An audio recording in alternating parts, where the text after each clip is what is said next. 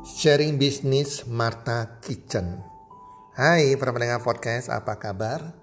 Harapan kami di mana pun Anda berada saat ini, semoga Anda semua bersama keluarga dalam keadaan sehat walafiat dan berbahagia selalu dan pasti-pastinya rezeki Anda akan makin bertambah dari bulan ke bulan dan tahun ke tahun.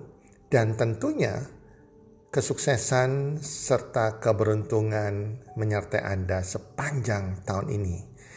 Para pendengar podcast, di podcast kita kali ini, Bro Eka Darmadi kembali hadir bersama guest speaker kita, Sudari Johanna. Mereka akan berbincang-bincang sharing bisnis dari Marta Kitchen.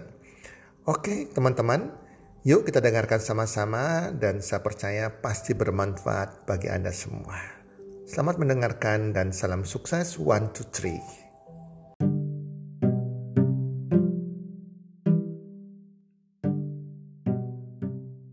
Halo semua, pada episode podcast kita kali ini dengan judul Sharing Bisnis Marta Kitchen. Nah, pada kesempatan kali ini saya mengundang C. Yohana sebagai owner dari Marta Kitchen. Halo C. Yohana. Halo Eka, Uh, saya Joanna, thank you ya. Uh, saya sudah diundang untuk kita bisa ngobrol-ngobrol, saling memberkati satu dengan yang lain. Sama-sama, C. Thank you juga udah meluangkan waktunya ya. Nah, C. Iya. Para hmm. audiens di sini kan belum pernah kenal nih tentang Marta Kitchen. Mungkin Cece bisa kasih perkenalan apa itu Marta Kitchen, C. Ya, uh, perkenalkan ya, saya ini Johanna, jadi ownernya dari Marta Kitchen SBY. Lebih tepatnya sih nama lengkapnya adalah Marta Kitchen SBY, sebuah bisnis kuliner uh, atau bisnis F&B yang kita ini menyediakan berbagai macam uh, makanan, kue yang biasanya untuk customer pesan untuk kirim-kirim hantaran atau ke klien, ke saudara uh, untuk birthday dan lain sebagainya. Uh, seperti itu ya kak. Oke, nah Marta Kitchen ini didirikan itu mulai tahun berapa ini C? Uh, begini ya kak, sebenarnya kalau saya sendiri Joanne ini uh, sudah berada di bisnis kuliner F&B ini sudah lama ya, sudah hampir 10 tahun. Cuman yang brand yang ini, yang Marta Kitchen SBY ini, saya baru launchingnya itu di 2020, eh Kak. Oke, tapi selama 10 tahun itu sudah berkecimpung di dunia F&B ini ya, C ya? Iya, selama 10 tahun saya sudah berkecimpung di dunia F&B ini, lebih tepatnya kita jual uh, kalau ada orderan, baru kita produksi ya selama ini. Jadi lewat uh, lewat WhatsApp lah kalau ada order baru kita produksi. Begitu ya, Kak. Oke, nah C, mungkin boleh nih share Instagramnya Marta Kitchen. Jadi mungkin audiens di sini ada yang pengen lihat-lihat produknya atau mungkin mau order. Itu bisa di-share nggak ini Instagramnya di mana ini, C? Bisa. Kita itu Instagramnya di @martakitchensby, M A R T H A kitchen biasa SBY, kita juga ada di GoFood dan GrabFood uh, sama Marta Kitchen SBY. Oke, jadi buat para audiens di sini yang tinggal di area Surabaya bisa buka aplikasinya yang kayak Gojek atau GrabFood gitu ya. Itu bisa dicari di sana. Nah, Iya, bisa. Nah, C, mungkin bisa sharing sedikit nih tentang ide awalnya Cici berkecimpung di dunia FNB ini itu dari mana sih asalnya itu C?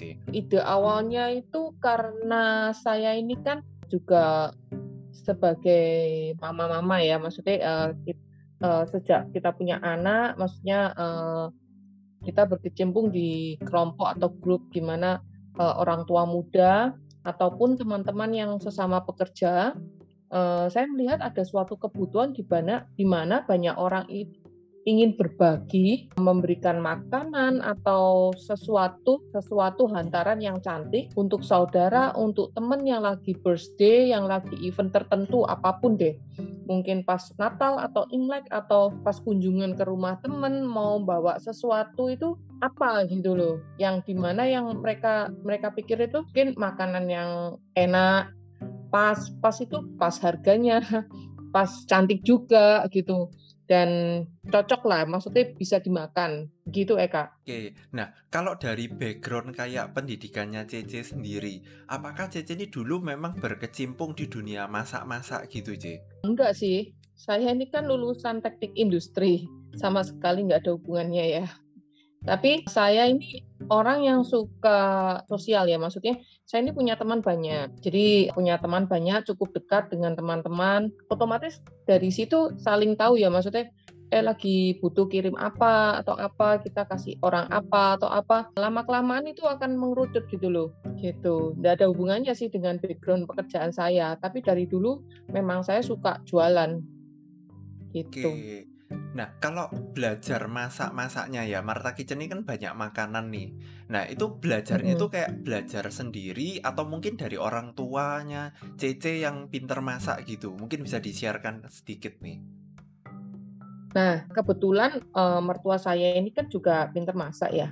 Beberapa juga kita melibatkan mertua yang sebagai tes tes rasa atau apa uh, enak apa enggak, kurang bumbu apa gitu. Itu yang pertama. Terus yang kedua, kebetulan kita ini di Marta Kitchen itu selalu menerapkan bahwa kita ini kerja tim. Saya nggak bisa sendiri tanpa so, tanpa satu tim dengan kinerja pegawai kita yang saling mereka ini saling melengkapi. Ada yang satu pinter bagian ini, ada yang satunya pinter ini. Jadi kalau misalkan ada menu sih sebenarnya banyak ya. Kita bisa ngelihat dari di YouTube atau di Pinterest atau apa pun. Tapi kembali lagi biasanya kita kembalikan ke ke tim kerjanya kita, kita riset, kita kita kolaborasi sendiri dengan sesuai yang kita punya. Terus anak-anak bereksplor sendiri. Terus habis itu setelah jadi kita cobakan ke teman-teman deket di mana mereka yang suka makan, suka makan dan mereka review untuk sebuah produk itu layak kita launching jual apa enggak. Seperti itu sih cara kerjanya kita. Oke, oke. Nah, C, kan ini Cece sudah berkecimpung di dunia F&B itu kan hampir 10 tahun ya, C ya. Nah, mungkin Cece bisa share nggak ini tentang apa sih yang menjadi tantangan pada industri ini, C? Jadi gini ya, kalau di ngomong tantangan itu ternyata selama 10 tahun ini uh, saya mengalami tantangan di mana per level itu beda. Kalau yang pertama kali buka, ya kita ada resep, kita bisa bikin produk ini, itu, ini, itu. Tapi kita bingung mau jualnya ke mana ya?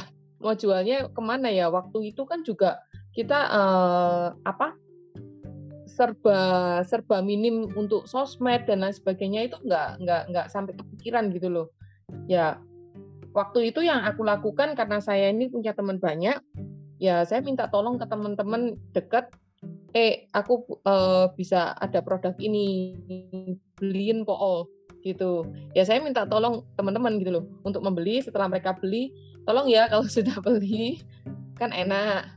Tolong minta tolong dong dikasih tahu ke teman-temannya yang lain. Jadi beruntun dari mulut ke mulut, mulut ke mulut mereka kenalkan kita referensi sampai kita punya base customer tuh lumayan banyak gitu. Setelah berjalan, menu ada, customer ada, kita ada uh, apa tantangannya lagi seperti ini. Uh, kapan kita ini bisa menyesuaikan antara permintaan customer sama kapasitas produksi. Kapasitas produksi itu di mana uh, terdiri dari uh, penyimpanan bahan, terus pembelian bahan, terus kapasitas kulkas atau freezer, terus dan yang paling penting adalah kapasitas SDM. Kalau misalnya uh, demand-nya banyak, permintaan dari customer banyak, tapi kalau tenaganya tidak mumpuni, ya susah juga ya, gitu. Nah, waktu itu kalau misalkan nah, tantangannya beda lagi, kalau di mana titik kita ini sudah jaya ya, waktu itu uh, sudah rame-ramenya gitu. Nah, ternyata tantangan yang berikutnya saya yang saya hadapi itu di mana yang setiap orang itu enggak enggak pernah tahu gitu. Tapi sebenarnya kalau kita nih sebagai jiwa entrepreneur harus bersiap-siap. Saat kita ada di titik tertinggi, jangan kita nih pernah lengah gitu loh. Mesti melihat ya, terbuka dengan lingkungan sekitar bahwa sebenarnya di lingkungan sekitar ini kompetitor itu juga banyak loh waktu itu waktu kita di titik tertinggi kita bingung melipat gandakan produksi dan orderan tanpa kita nih bersiap-siap bahwa setiap saat kita ini harus selalu inovasi, harus kita ini mencari inspirasi baru, pengembangan yang baru, entah itu dari pendekatan customer atau apa. Saat itu kita nggak lakukan seperti itu. Jadi titik terjaya kita terima orderan banyak, kita produksi banyak. Waktu itu kita nggak siap kalau ternyata boom banyak orang-orang di sekitar itu mulai berjualan online. Saat itu langsung drastis sekali orderannya. Ya kira-kira itulah tantangannya waktu ada kita ini di puncak dan tiba-tiba seperti dibanting ke bawah gitu. Itu itu Eka tantangannya. Oke. Nah, pada saat CC dalam 10 tahun ini kan pasti ada kayak up and down, up and down nih kan ya C ya. Nah, mm-hmm. pada pada saat CC itu lagi posisi down, apa yang membuat CC itu tetap kuat atau termotivasi untuk tetap bertahan, tetap maju, C? Karena basic saya adalah suka marketing, I love marketing, saya suka jualan. Saya tetap ber, apa bertahan. Dan menurut saya di Marta Kitchen ini adalah ladang saya. Gimana gimana karena saya ini suka jualan, ya ini ladang yang punya saya sendiri, jadi ya saya harus tetap bertahan gitu loh.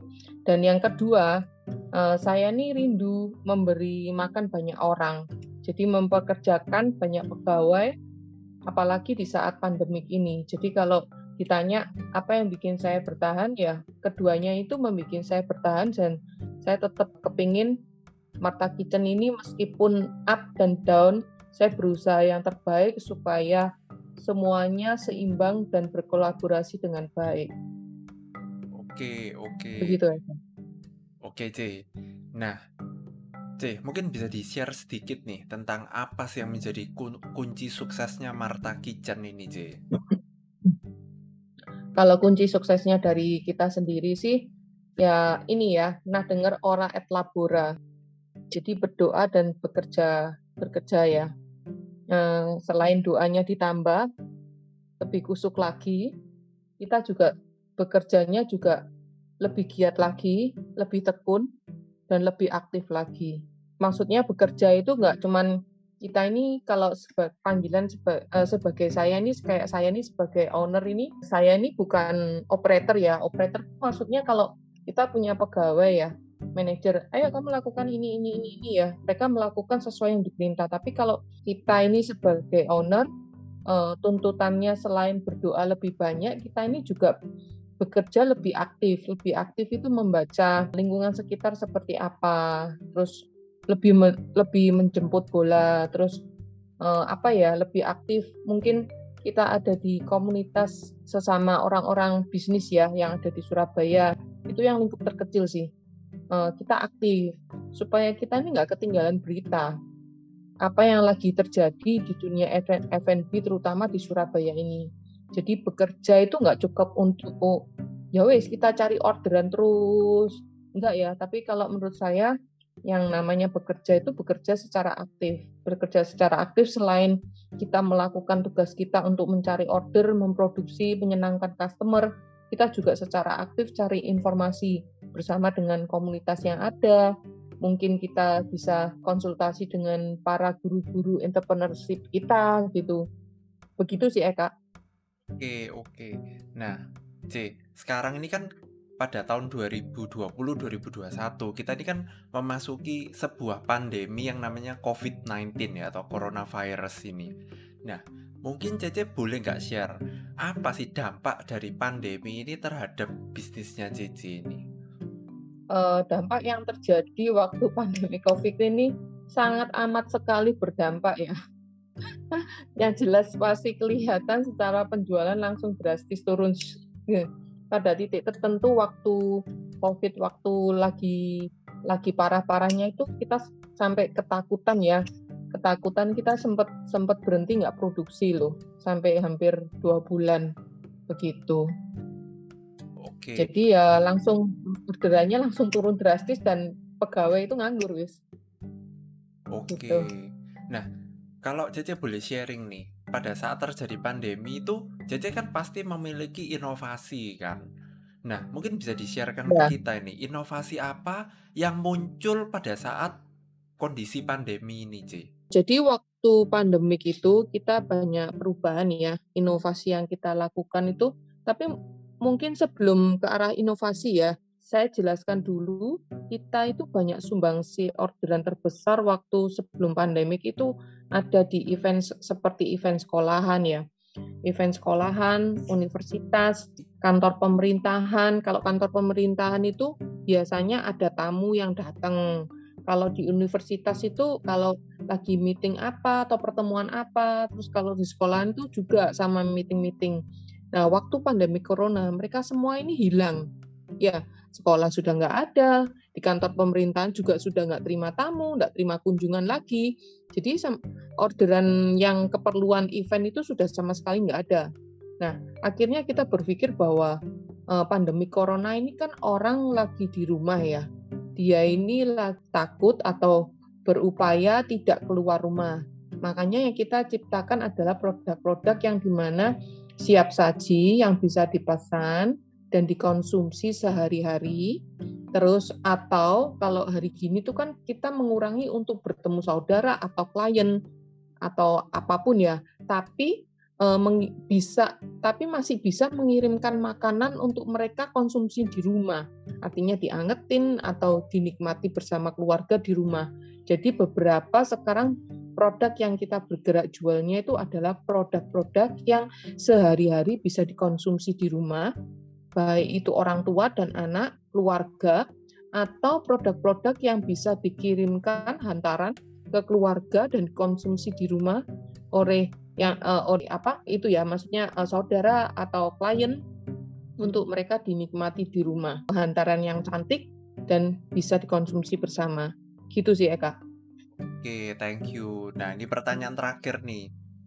Jadi mungkin ada pesan-pesan buat para pendengar ini. Mungkin para pendengar di sini ada yang bisnisnya juga F&B juga. Pesan-pesannya adalah seperti ini ya. Uh, mungkin kalau pendengarnya di sini ada beberapa mereka yang wira swasta atau bisnisnya kuliner atau bahkan teman-teman ada yang baru mulai untuk berbisnis kuliner, nggak apa-apa. Jadi do the best you can do lakukan. Lakukan yang terbaik yang anda bisa lakukan. Anda ini tidak sendirian kok gitu. Jadi semuanya berjuang bersama-sama.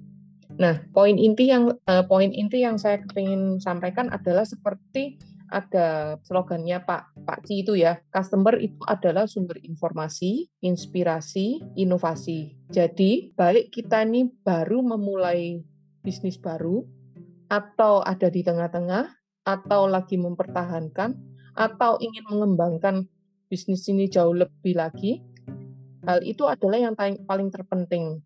Sebuah bisnis terjadi itu kalau ada orang yang beli dan ngeluarin duit dan masuk ke akunnya kita, kan jadi duit tuh, jadi bisnis. Tapi kalau misalkan dari apa yang kita punya ternyata tidak mendatangkan orang atau customer untuk beli, ya namanya bukan bisnis. Jadi yang saya lakukan adalah hari-hari ini karena saya basicnya juga suka punya teman banyak, saya hubungan baik dengan customer. Sesekali, bahkan sering ya, sering saya random, saya mesti tanya, gimana? Semoga uh, eventnya kemarin lancar ya. Kemarin ada pesan ini gimana? Ada masukan enggak uh, atau mungkin ada hal yang kepingin disampaikan supaya kita ini bisa improve atau supaya kita ini mendapat masukan supaya bisa menjadi lebih baik lagi. Saya sering ngobrol ke customer seperti itu.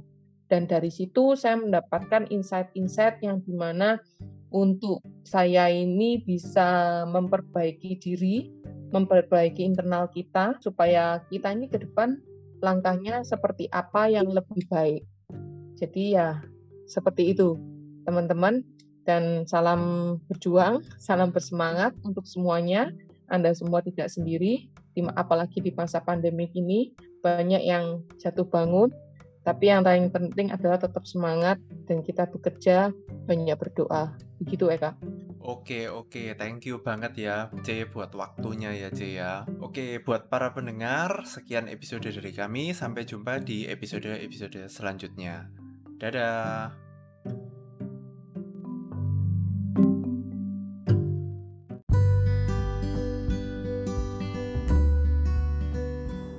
Terima kasih sudah mendengarkan podcast kami. Teman, jika Anda rasa bermanfaat podcast kami ini, Anda bisa menginfokan kepada rekan kerja Anda, keluarga Anda, teman ataupun sahabat Anda. Dan jika ada hal-hal yang Anda ingin tanyakan kepada kami ataupun topik-topik apa yang Anda ingin kami bawakan, kami sampaikan, Anda bisa DM kami di Instagram kami healthcommunity.id. Salam one two three, salam sehat, sejahtera dan bahagia.